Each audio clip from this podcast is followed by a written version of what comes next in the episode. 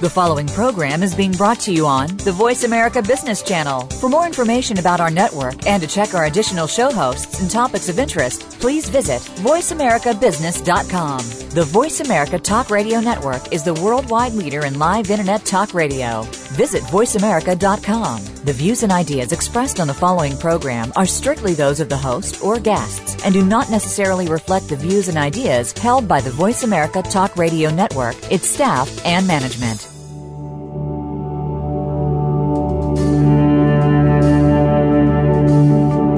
Welcome to In Discussion.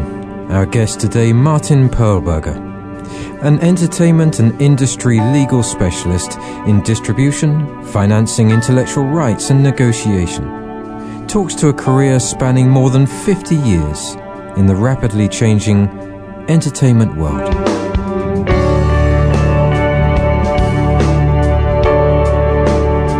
Welcome to In Discussion. My guest today, Martin Perlberger, an entertainment and industry legal specialist in distribution, financing, and intellectual rights, has numerous credits in film and television projects, spanning more than 50 years, a Stanford University graduate, and among a long line of achievements admitted to the US Supreme Court, as well as many other distinguished roles in both the United States and abroad. Martin, welcome.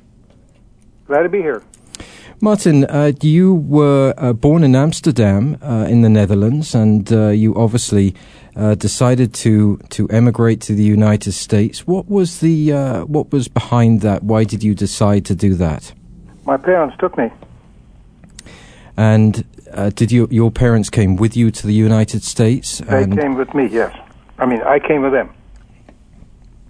And you then attended Stanford University. Yes. And did you realize at a at a fairly young age that you, that you wanted to move into the legal profession, and and did that uh, uh, did that turn out uh, in, in, order in, in accordance with your expectations, especially moving into the entertainment industry? Not really. But it was something that you uh, you have certainly enjoyed over the years, being in. I have enjoyed it over the years. And the the uh, credits that you have are quite amazing. Uh, you've you've uh, been working both uh, television and film uh, and stage. Uh, working through films like The Last Emperor, The Lion in Winter, etc. are there any of those particular films that you remember well? any that really stick out to you as being more memorable?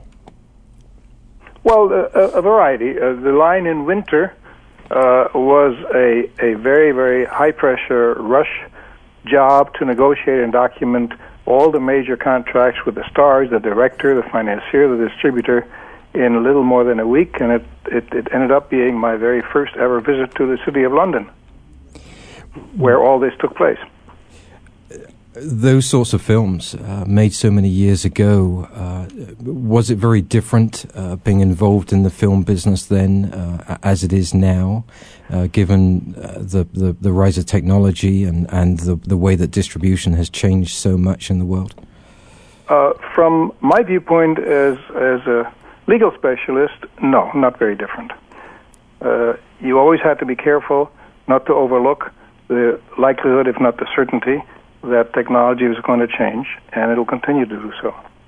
What is it about the films and the, the, the stories themselves that, that you have to engage in as a legal specialist? Uh, how do you look at a project? Do do you actually examine uh, the the story behind it, uh, as well as the financing and the the perspective distribution. H- how does that work for uh, somebody who is going to negotiate and be- become so involved in a, a project like this? Uh, I'm primarily looking at it from the viewpoint of the needs of my client, uh, whoever that may be in a particular project. Sometimes more than one in a project and the needs and uh, requirements of the other parties to the project. Uh, that's really uh, my focus. Was it um, uh, quite amazing to to find yourself? Uh, in the entertainment industry at this stage, obviously you didn't expect to, to become involved in it. Uh, was it something that became a great interest beyond just being a, a, a legal participant? well, yes every project uh, in which I am retained to advise and perform legal services uh, is something I try to learn as much about as possible. Uh, and uh, certainly all aspects of the entertainment industry qualify there very definitely. And uh, these are obviously uh, the most profound films that you were involved in. Uh, obviously, you have a long line of credits here. Uh, the films uh, were they becoming a, a, landmark for you, and was that charting your career at that stage? Had, had you been offered to become involved in stage and television, or was it just the, the, the film activity that uh, that consumed you? It, it, was a matter of uh, of uh, one project leading to another, sometimes more than one at the same time. And uh, I was concerned more with the individuals and the companies involved rather than the subject matter of their film or television or stage or book or whatever. So, as a, a, a legal specialist, uh, advising in distribution, and advising in intellectual property rights, for an individual like you, what are the the main uh, remits that you have? What what is the focus that you have to ensure that uh, a project um, actually finds its feet? Uh, from the early days of conception right through to post production and distribution? Well, what I try to do is uh, think about and utilize and advise my clients of what else is likely uh, to happen or, or, or can be expected so as to be prepared in advance and not be uh, surprised by something adverse that should have been considered uh, at the outset of a representation or a project. And back in those days, of course, you did not have the um, the social media or the internet uh, or many of these marketing paradigms. Uh, how different was it back then to how you see it now? Was it a, a more difficult process to be able to find that investment, to find the distribution? Uh, I was uh, really focused very much on trying to uh, make deals happen and be uh, legally as tight as possible and be uh, documented in such a way as not to lead to uh, much of a chance of litigation rather than actually putting financing together with projects together with talent. Uh, that was more the function of uh, agents or company executives or my individual or company clients. Uh, looking back on these films, do you do you see uh, films uh, such as the the Last Emperor, The Lion in Winter, uh, etc. Do you do you see them um, as exceeding the expectations that they had uh, when you were first brought into a project? Yes. What was it about them? Do you think it's the uh, the names, uh, the actors behind them that, that makes something like this work? Or well, or it depends. I think uh, you take two kind of old films, *The Lion in Winter* and *The Last Emperor*. They're different. In *A Lion in Winter*, it was uh, not only that it was from a very successful playwright and a very successful screenwriter, but uh, uh, it, it, was a, a, film rendered on film, on the medium of film, in a very, very, very clear and uh, emotional way. So that I, for one, when I saw the film, I thought I could actually feel and smell some of these medieval surroundings that are depicted on the film. And that, I thought, for me, uh, was a real key element of this production. So, on the other hand, on The Last Emperor, I was privileged to read the screenplay before the film got started. And I thought it was one of the best things in any medium of writing that I had ever read. I think Bernardo Bertolucci and his, uh, his uh, I think his brother-in-law, his co-writer, were absolutely brilliant writers and uh, the film lived up fully to the quality of the screenplay, but the screenplay is what really roped me in. As it turned out, when that film was produced, uh, the intention Bernardo Bertolucci had before he put together uh, the, the project that happened, he had in mind to make this a 10 or 12 hour miniseries. And uh, he reluctantly uh, agreed to make it a feature film uh, which didn't have anything on the screen that he thought should be on the screen on his story. But in the process, he shot enough footage so that in some countries, I remember, uh, by way of example, Australia, he was able to get his four-hour version of this film uh, released in two uh, segments, a little bit like a like a TV miniseries. Films like that, of course, are absolutely iconic. If you look at the Lawrence of Arabia, um, the, the, David Lean films, uh, Bridge Over the River Kwai, uh, those films really uh, uh of that ilk are, are, not made anymore. Uh, would you agree with that? No. I think that the new one like this comes along uh, every once in a while, sometimes with frequency. I don't, I don't think there's that big a change. What sort of films would you cite uh, that are that are being made today that would would uh, remind you of of those extraordinary films uh, back in those days? Well, it was also not a modern film, but I had nothing to do with it except in a very um, uh, elementary way. I thought that the first and even the second Godfather film uh, were at that level. Now, there have been the quality many... of the film, yeah, not the subject matter, but the quality of the films. I think, uh, yeah, in all of these was uh, really epic. There have surely been many changes uh, over the years uh, from the old uh, studio system in Hollywood um, to the film productions being made uh, today by corporations. How how did that change? Of, uh, you, you and, and your effect and, and what you did for the star clients and the directors and the writers? Well, the decision making process was different because the decision makers had different motivations.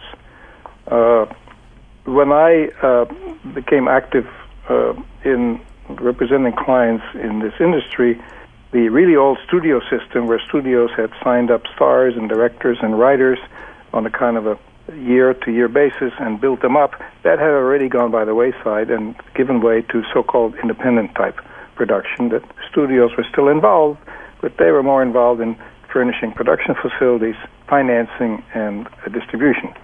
But uh, where I think uh, there there's a real development is uh, in the uh, uh, in the different uh, uh, treatment of various uh, elements that go into a film.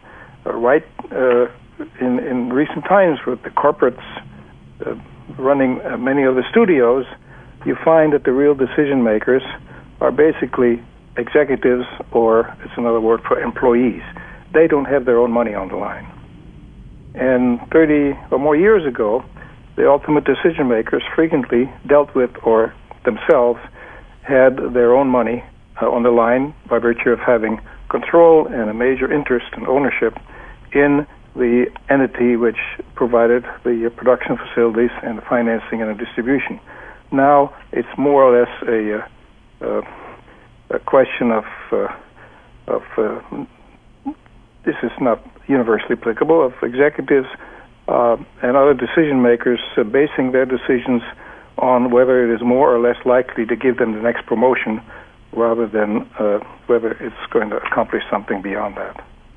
Uh, so, in other words, it becomes about the bottom line, as it were, rather than the creative energy?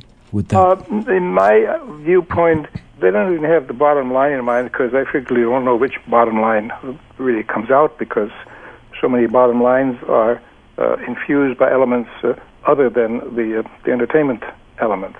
Uh, but uh, it's more a matter of not making the kind of decisions that would risk somebody's career because they didn't want to risk their career. They they want to uh, not be blamed for making a decision for the wrong reason, regardless of how wrong the decision is. Uh, for example, the whole growth of the uh, star system, the compensation for stars, actors, directors, and writers, uh, in my view, is based on the fact that uh, uh, more and more of the executive have in the back of their mind, if I choose a project with a so-called proven talent uh, roster, then if it's a flop, it's not my fault because I got all the right elements together, and so I'll go right ahead.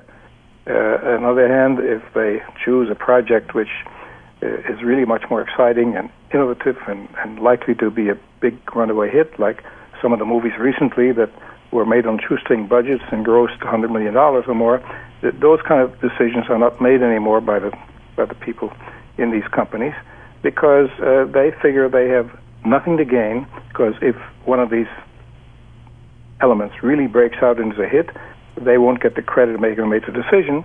But if it's a flop, they'll get the blame for not putting elements together that are more likely, based on corporate statistics, to uh, be good ticket sellers. Are there films uh, uh, back in the days of The Last Emperor, The Lion in Winter, that were financed by the stars rather than uh, the, the studios behind them?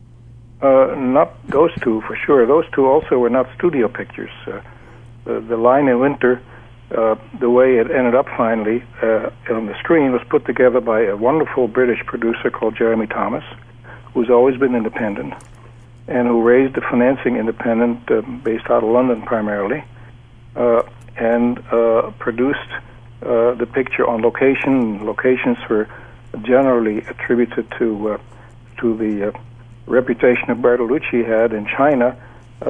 he was he considered himself a Maoist, although he must have been at that time by far the richest Maoist around, and uh, it, it, didn't have anything to do with studios. Once the film was uh, completed or whether it was on the way to completion, Jeremy Thomas and his team uh, uh got various distributors.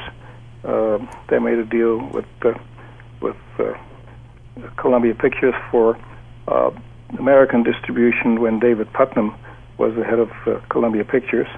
And by the time the film was ready to be distributed, David Puttnam wasn't with the company anymore, and the film didn't get the kind of treatment that a lot of people think it should have gotten by Columbia because the next management had no particular reason to uh, promote the decision made by the prior management, which at that time was David Puttnam. Uh, in the case of Lion in Winter, uh, it was put together uh, one emergency after the other very, very quickly. Uh, there were uh, commitments to various elements including the star of the picture, which had to be paid off on a so-called pay-or-play basis because their commitments uh, had script problems and they couldn't be started when the commitment started. So my then senior partner, uh, Leon Kaplan, who represented several of the elements, and I was partner in his firm, I worked on them, uh, in the Lion in Winter, put together another team which utilized the, uh, the commitments for those star elements and then found uh, some complicated uh, co-production, co-financing arrangements uh, internationally to raise the finance and arrange for the distribution of the picture. Actually, it was a company which at that time was called, uh, I think it was Embassy Pictures, headed by a man named Joe Levine, who was rarely associated with high-quality pictures, but this certainly was one, who uh, put up the financing and furnished some of the distribution uh, of the Lion in Winter at that time and became my job, along with others, to participate with other executives and some of the legal officials to uh, kind of craft uh, out of nothing, from scratch, uh, a set of deals that would work and would sign at their full uh, then prevailing salaries. Katharine Hepburn and uh, Peter O'Toole and all the other elements, and a brand new director who had only done commercials before that time uh, who directed this wonderful film and uh, satisfied the various distribution and financing elements. So we had the whole package done before the film started shooting. They kissed sweetly, didn't they? I'll have him next time. I can wait. Ah, there you are. My comfort and my company. We're locked in for another year. Four seasons more. What a desolation. What a life's work. Can we talk a bit about uh, Blake Edwards? Um, working with him on many of the classic films. Um, you had The Great Race, and then, of course, uh, you were involved with the wonderful Pink Panther film uh, with Peter Sellers, uh, David Niven. Um, what sort of experience did you did you have with those films? Well, I had a very good experience in terms of everybody always was anxious to uh, make the kind of films that, that Blake Edwards was expected to make, and he came through most of the time. Uh, a lot of times, uh, when a film either went over budget or didn't come out the way everybody hoped it'd come out, uh, he took more of the blame than, from what I could see, and I wasn't there on the set, that he deserved. Uh, for example, there was a film, Shall Go Nameless, which was actually produced and financed with another major client of my former law firm. Uh, and uh, Blake and everybody else knew the script wasn't ready, but they had certain commitments and they wanted him to start anyway. And then, when, as was natural the, to be expected, the film went over budget and didn't really measure up to what it should have been, uh, it was chalked up to Blake Edwards, although he was opposed to doing that. Uh, and I think Blake's talents uh, survived all kinds of issues and uh, came through, fortunately, in a lot of the films, including the Pink Panther series, that uh, uh, he did uh, direct. Many of them he wrote or produced or both. And as far as I'm concerned, he was a wonderful client with whom to work, very considerate and understanding. And I always had a difficult time hearing other people, more experienced than I by far in the entertainment industry, say that it was always difficult to, to work with Blake Edwards. I didn't find that to be the case, even though he certainly was uh, difficult to persuade uh, on a topic in the filmmaking area where he uh, probably knew better. I didn't have that problem in the legal area because he never had any interest or professed to have any knowledge about contracts and the law. That was an amazing time, though. The the Peter Sellers, David Niven films, uh, the the Pink Panthers. Uh, uh, what a remarkable period. Um, well, they were really a lot of fun, even though they were made more or less with major studio financing production. Uh, they really never followed the schedule and the script. It was the Blake Edwards and Peter Sellers and David Niven to some extent too, who kind of made it up as they went along and, and knew exactly what to do, how to do it, and stay on schedule and stay in budget. Now, in that process, if they are making it up as they go along, uh, whatever reason that may be, because they're adapting the script or they're uh, creating different styles, um, how much are you involved in that process at that stage? Are, uh, you, are you sort of are you standing there with a yielding a stick and, and telling them to move on as quickly as possible? How does on the contrary, I am sitting in my office warding off phone calls by people who complained about uh, the, the, the creative team not sticking to the subject. And since I never represented Peter Sellers, but Blake Edwards, uh, uh, Peter Sellers was a driving force in doing this as you go along because he had such a unique talent. And uh, it was his personality really that made the Pink Panther into what it became, as is evidenced by the other Pink Panther films, none of which could ever measure up to the Peter Sellers Pink Panthers. After that, uh, after those those films, you uh, moved on to Bedazzled, uh, the Stanley Donen and, and starring Peter Cook and Dudley Moore. Um, that must have been a wonderful experience. Uh, Peter Cook and Dudley Moore, for me, uh, being this Englishman and growing up with them, I, I just found them quite extraordinary on film. Um, how was that film for you, Martin? Well, that was a fantastic experience. Uh, I had never heard of Peter Dudley Moore till Stanley Donen, a longtime client of my former law firm, with whom I did a lot of the work, uh, brought them. He, he had at that time a base in London. He brought them to the attention of what eventually turned out to be 20th Century Fox, the studio that financed it, and uh, uh, I didn't know who they were, and I became acquainted through Stanley Donen and who they were. And I was really impressed with them as individuals and as a team. Uh, and the three of them, uh, Peter Cook, Dudley Moore, and Stanley Donen, were able to make this film Bedazzled on with extremely low budget. I don't remember the figures. On a basis where they took almost no salaries uh, uh, in the film in exchange for uh, a percentage of the gross of the kind that nobody ever got until years and years later when it became the big star deal, because they basically uh, uh, treated they and 20th Century Fox a percentage what it was supposed to be, which is in exchange for lowering your salary or not getting the salary increase that you want on the under the budget, you participate not only in the investment of making a film for less than what you could get in terms of payment up front out of the budget, but you also participate on the upside in a meaningful way. And in Bedazzled, that was very significant. Again, there, unfortunately, the regime, I forgot who they were at Fox, who uh, greenlighted the film and supervised it, wasn't in the management of the company by the time the film was ready for release. And while the film has become a so-called cult film, is still very popular, uh, it never did the business at the time it was released that I think it should have if it had been properly marketed. I suppose in many ways it's an unknown how any film is going to perform. I suppose you, you have the integrity of the stars, uh, uh, uh the the studios or the finance, or but, but pr- primarily uh, the stars themselves.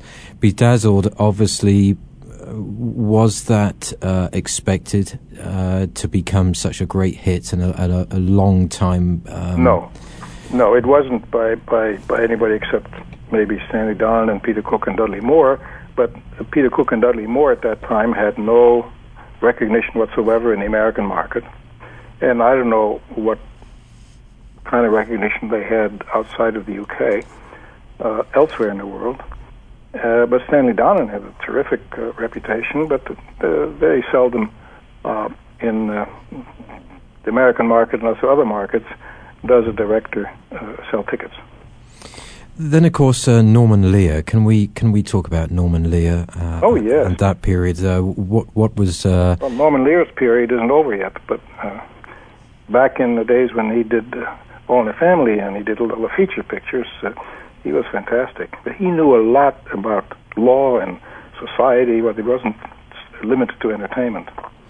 And of course, the film Cold Turkey, starring Dick Van Dyke. Um, that that sort of uh, film was hugely successful. Uh, sometimes do you look back on these and, and wonder in in some aspects why they are more successful than expected? Is there anything that, that you can be intuitive about in this business as as being on the legal side? Well, the thing I'm intuitive about on whether or not the film is likely to be successful, anybody who says they know it isn't telling the truth. You moved through um, uh, several films, uh, Young Lovers, Cotton Comes to Harlem, and now you're back again with Darling Lili, uh, directed by Blake Edwards.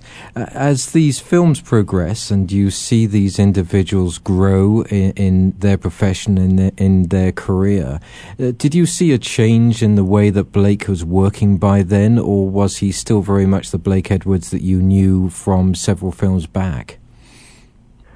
It was the same Blake Edwards, but Blake Edwards, uh, uh, as, as I understand it uh, and observe it, like a lot of other people, including myself, he learned and he grew mostly forward, sometimes a little sideways, from every experience he had, not only the films he made, but also what happened in his life outside of the film making. And he had a lot of experiences, and he's still a very, very wonderful man. Uh, and uh, uh, you know, he's changed altogether now. He's now a fantastic artist doing mostly sculptures. And you uh, still see somebody like Blake Edwards uh, making more films? No, I mean, there's nobody like Blake Edwards, but as far as I know, Blake Edwards is not ever going to make a film. After that. Uh, but he makes sculptures that are beautiful and very successful and very much in demand by collectors then he's obviously found uh, his his his final career um, because I have. Well, heard, I don't know about uh, final, but it's his current career. now I know that. Get a hundred.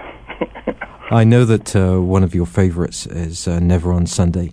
Uh, uh, Jules Dassin, and and there is a track from that film that you so love. Oh yes. And uh, what was it about that film that, that inspired you so much? And, and this particular track, um, was that a time in your life that, that, that had a great significance for, for you, Martin? Well, I learned a lot uh, uh, of things that were valuable to me from doing the work on uh, that film. Uh, it was a film uh, made by an American director who was on, I think he was on or close to the so-called blacklist when everybody was accused of being a communist they didn't want to rat on their colleagues who were uh, uh, maybe members of the Communist Party when they were teenagers or whatever, that whole ugly period. He uh, worked mostly abroad and not with that great financial success until this uh, particular movie came along. Uh, and he starred in it a woman that nobody ever heard of in America, Melina Mercouri, who uh, I think uh, was at that time extremely talented from what I saw of her in the film and performances and otherwise. And uh, uh, the the story uh, that uh, I mean, Jules Dassin I think wrote the story, but mm, I think Melina participated and she knew a lot uh, about that kind of life where the story took place. It was very simple, very well done, very simple, no special effects or nothing fancy. And I think that, as in many films, the music uh, was really important. The difference between this film and a lot of other films is that in this film, everybody recognized when a film was out in the public how significant the music was. In lots of other films, people don't recognize that uh, music sometimes is as important as a script in how to move the film along. But that one uh, made it really clear, and uh, I felt very honored to be able to work uh, on on a project of, of people of that caliber. Let's take a listen to Never on Sunday.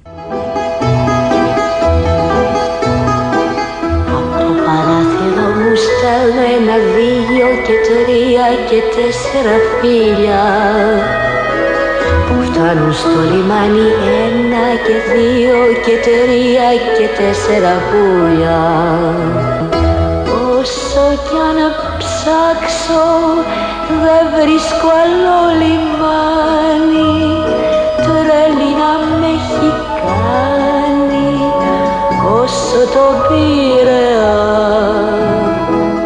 What is it that you believe made it a breakout foreign film in America?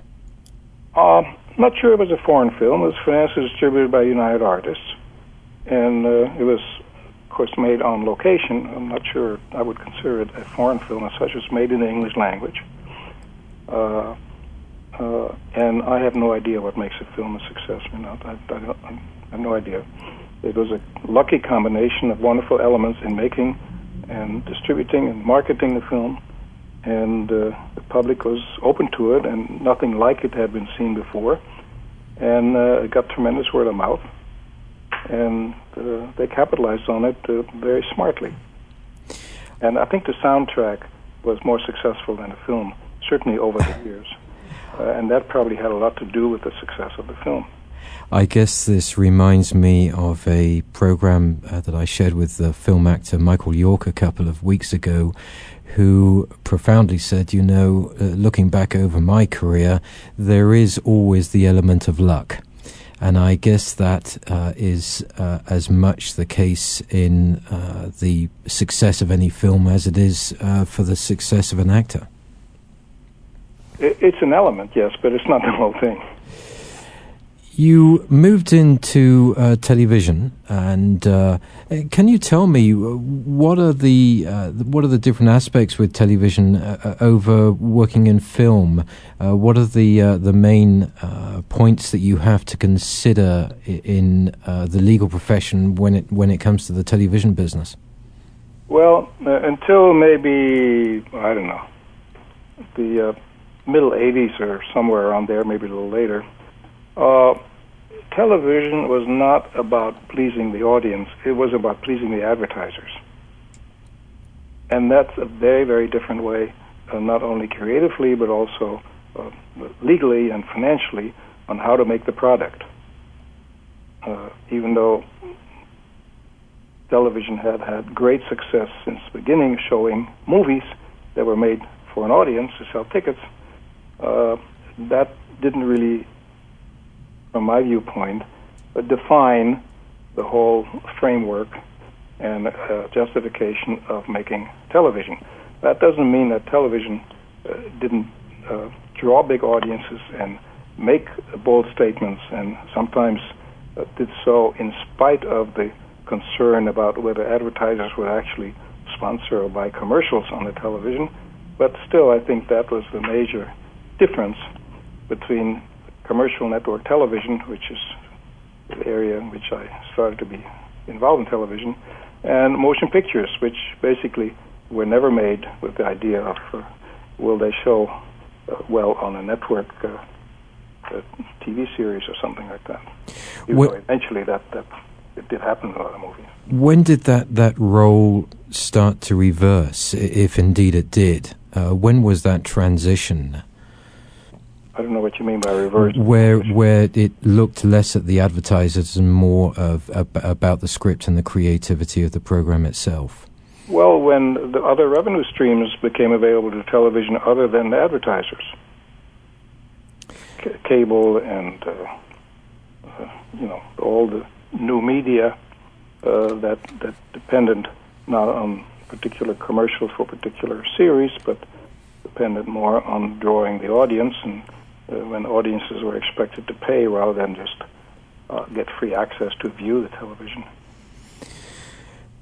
The world has changed. We are seeing huge advances in technology. We're seeing podcasting and streaming on the internet, uh, which is certainly diluting the strength of television now.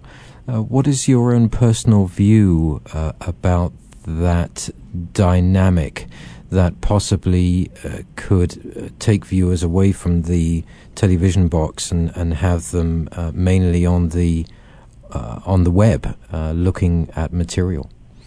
Well, I think there is a good possibility that it will be complementary and add to the viewing on the television set.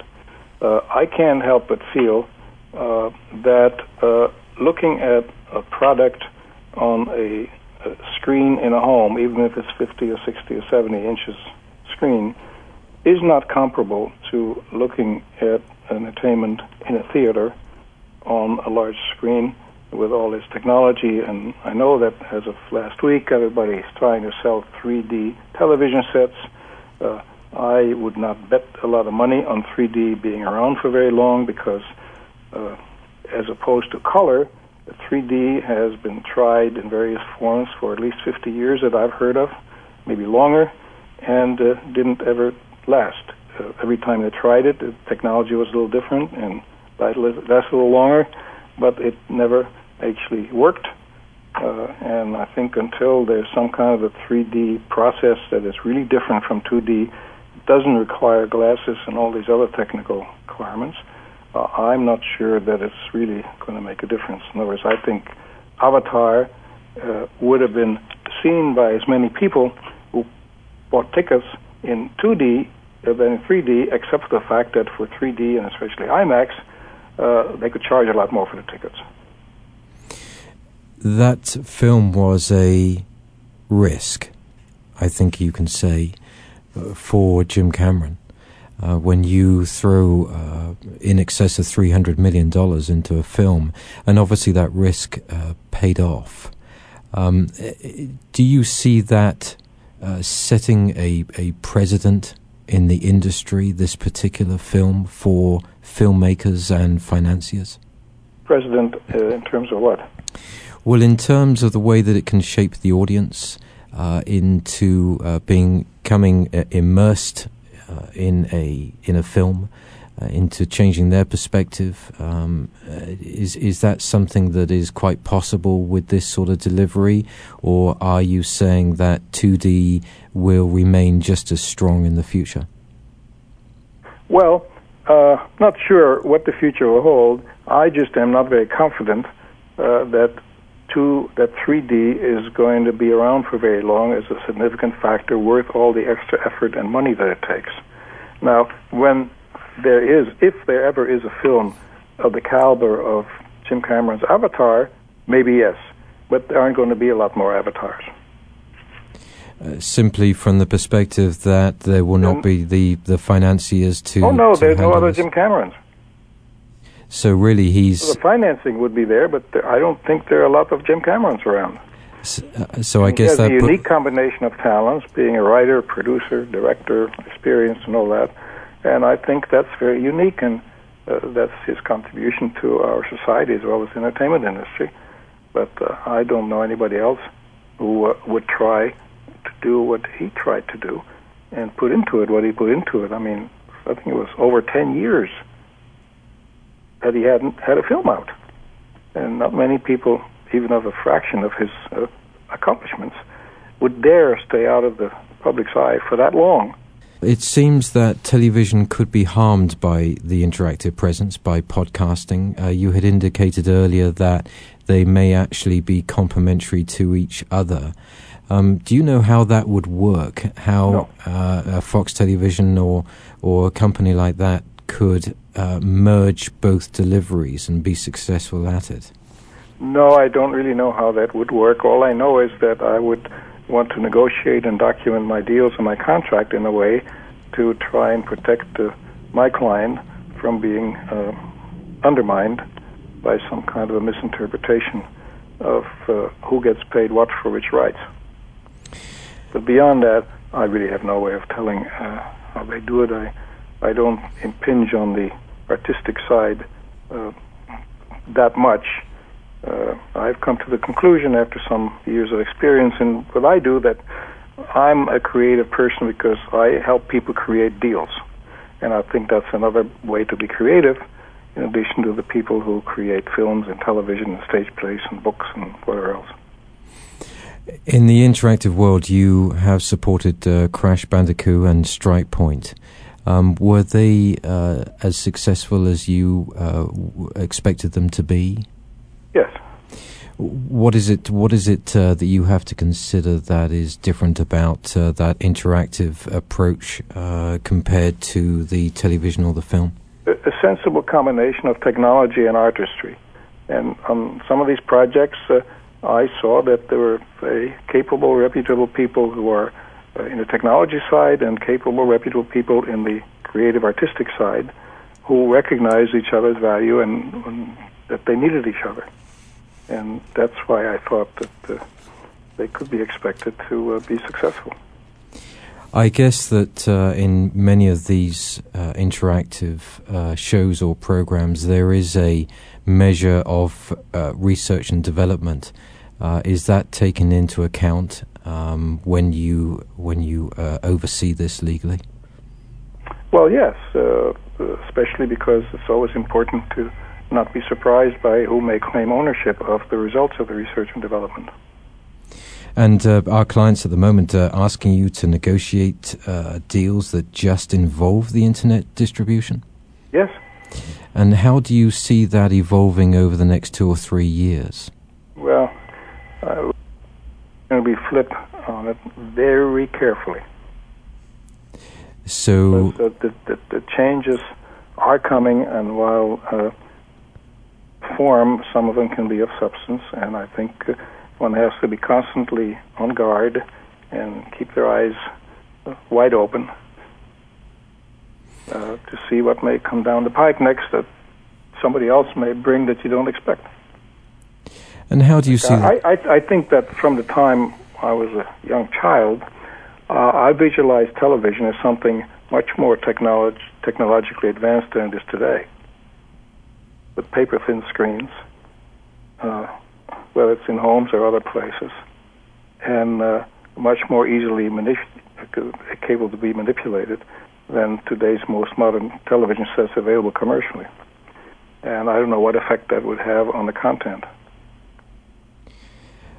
What is it uh, that you see uh, in the next five or ten years in the ent- entertainment industry as a whole? How do you see films being delivered and financed, uh, given the the huge uh, technological advan- advancements that we're seeing this well, year? Well, I, I, think we are much closer now, uh, maybe over the next five or ten years, to something that a friend of mine, a former client of mine, Sam Goldwyn Jr., told me 30, 40 years ago, and that is that there'll be no more prints. That uh, what are now considered films on film that are distributed theatrically will be distributed maybe in auditoriums of some kind, but uh, electronically in as good or better quality than film today, which is not yet happening today, but uh, I think that's going to be a major, major change, and it probably will be within the next five to ten years.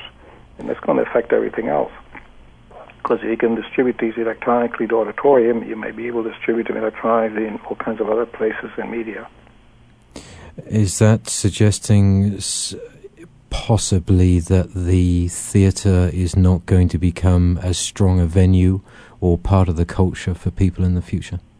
Well, yes and no. Uh, I have a, a, part of my professional activity has been, uh, aside from the entertainment industry and among other things, the real estate industry. And I've always felt that theater owners should have uh, thought a lot more of themselves as being in a real estate business rather than an entertainment business. Because still, many, many theaters these days are empty during the height of the business day, or almost empty.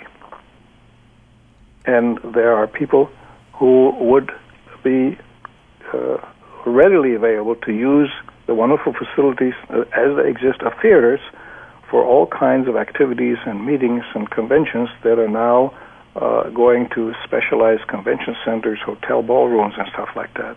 And I think eventually uh, theater owners will realize that uh, whether they own or rent their real estate, that they're in a real estate business. And that way they have a whole new stream of income, and the importance to them of the income from films is going to change. So, in other words, uh, that could indicate with the oncoming uh, technology that we see with 3D televisions, as an example, uh, as well as uh, the interactive development, that perhaps uh, our culture, uh, perhaps people will decide to um, turn away from the theatrical setting and, and stay at home, essentially? Uh, there have been um, uh, premature rumors of that for a long time. Uh, I was told a story that in the 1940s, during the Second World War, a lot of people in Hollywood made so-called B pictures and worse because they had a guaranteed audience. The audience had no place else to go in the Second World War except go to see movies, which were very inexpensive at that time. And as a result, some of those producers, aside from the major studios, got wonderful financing to produce their output from uh, banks, and the most prominent bank at the time in that business was the Bank of America. And when World War II had wound down, and uh, people were able to do other entertainments, and movies became more sophisticated, and B movies couldn't really be sold in theaters anymore. Uh, Bank of America, among others, foreclosed on all those pictures in which they'd lent money, which never made their money back, ended up with a very large library of B pictures. And uh, somebody finally uh, got the idea in the Bank of America that they didn't just have to wait until the next disaster came and people would pay for these B pictures to see in the theater. Now we had television. And so they were the ones who broke the barrier of putting movies on television. And that barrier was cons- composed primarily of the uh, actors and writers and directors guilds and studios to some extent also, uh, and theater owners. But uh, the Bank of America owning these foreclosed pictures by the hundreds had no such limitations because they uh, got their pictures through foreclosure proceedings free and clear of anybody's claims. Hmm. And they started the business of showing movies on television, uh, selling them to television stations and networks, rather. And so these things can happen again. Looking back over your and long. By the way, it didn't kill the theater business at all. But I, I read that in the year 2009, the theaters took in more money at the box office than ever before, before adjusting for inflation, of course, but still. So it could possibly be that that uh, technology is not going to do what we think it's necessarily going to do. It could be that uh, we're so grounded and used to that theatre as a uh, cultural and social setting that it may well remain. Well, I think that's the issue. Are we, uh, current generations and generations coming on, really used to the theatre? If we are, that's a big plus for the theaters. But I don't know if people are going to continue to be used to go to the theater. Uh, I had periods in my lifetime where, for a long time, I wouldn't see five or six movies a year in the theater. Then I have periods where I see five or six a month over a years or more period. So I don't know what the general public uh, will feel about uh, being used to see movies in theaters. It depends to some extent on what they can see without the time and expense of going to theaters. And I don't really personally thinks 3D is important in that one way or the other. High definition, maybe, but 3D, I don't think so. Looking back over your long career, Martin, Uh, could you tell me, as we close down in the final minutes of the program, what are the highlights for you? What are those moments that meant so much to you?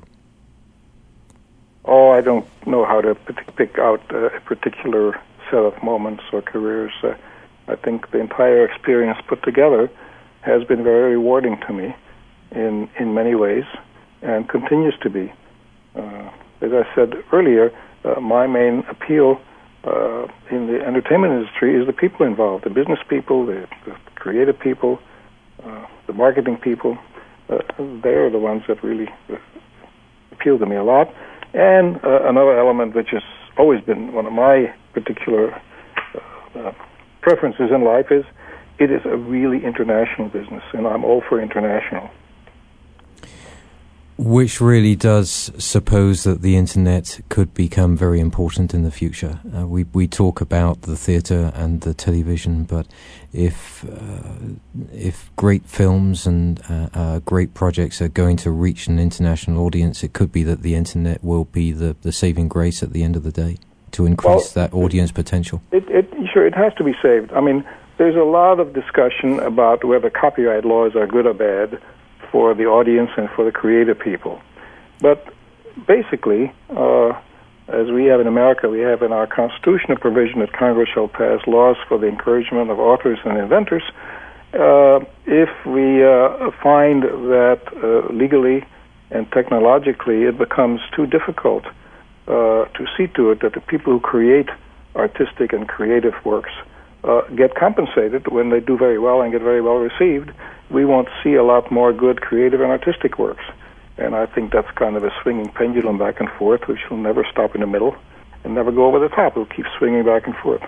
Well, in that event, then, the most important thing to do is to simplify the copyright laws. Uh, and that possibly could be developed through the internet delivery so that it makes it so much easier for uh, filmmakers and producers to to have less restrictions and at the end of the well, day to make more more revenue. Yeah, my views about the copyright law not being simple is that it is due largely to the uh, lobbyists which have their influence through campaign contributions and which really don't allow for sensible lawmaking. Of course, with uh, recent uh, developments in the delivery of, of, video, home home delivery, uh, pay on pay on demand, uh, we see a lot of film piracy. Uh, how is that something that can be dealt with as we move forward? Uh, don't really know. Um, I, I, admire a lot of the people and companies around the world who are finding ways to deal with it to some extent, even in countries like Taiwan and China and, and, and European countries a combination of uh, public education, uh, technology, and uh, different tweaking of the legal regime. It's it's going to be a a difficult thing to do. there was a time, last maybe 30 years or so ago, where what's now called piracy for movies, it was basically plagiarism, was extremely prevalent in books very popular American European books were printed without copyright uh, dues or payments of any kind, in mostly in Taiwan, and exported around the world at a fraction of the price, uh, the retail price uh, of properly published books. And uh, I don't know exactly uh, how to decide which particular element uh, slowed that down. Included certainly was the pressure of the governments on the government of Taiwan at the time, and then also the maturing of Taiwan as a country to finally realize that they weren't hurting only foreign authors, they were also hurting their own authors by not protecting uh, the work of the authors. Well, looking back on all of this and your wonderful career, Martin, uh, are you going to be writing a book or, or producing something that can illustrate the, the many changes that you've seen over your career? no plans in that direction at all. Martin, it has. I'm, I'm, waiting for the time when I can uh, live without having to read for work all the time, so I can resume reading for pleasure, which I haven't been able to do in the last several decades. Well, I certainly hope that you can um, aspire to that and find that free time. It has been a enormous pleasure talking to you today, and uh, thank you so much for being on in discussion. It was a great privilege, Martin. Well, you're very welcome. And then thank you to our listeners today for listening to Martin Perlberger, and we hope that you have enjoyed the show as much as I have, wherever you may be in this world. Good morning, good afternoon, and good evening. David Gibbons in Discussion welcomes listeners' comments and viewpoints at its blog at davidgibbons.org. This programming is supported by organizations and firms in the private and public sectors.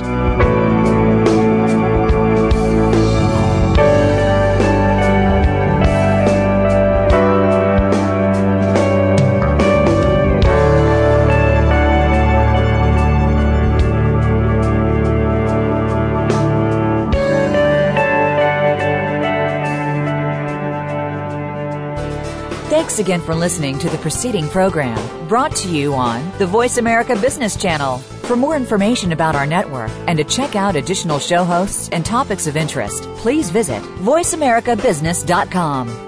The Voice America Talk Radio Network is the worldwide leader in live Internet talk radio. Visit voiceamerica.com. The views and ideas expressed on the preceding program are strictly those of the host or guests and do not necessarily reflect the views and ideas held by the Voice America Talk Radio Network, its staff, and management.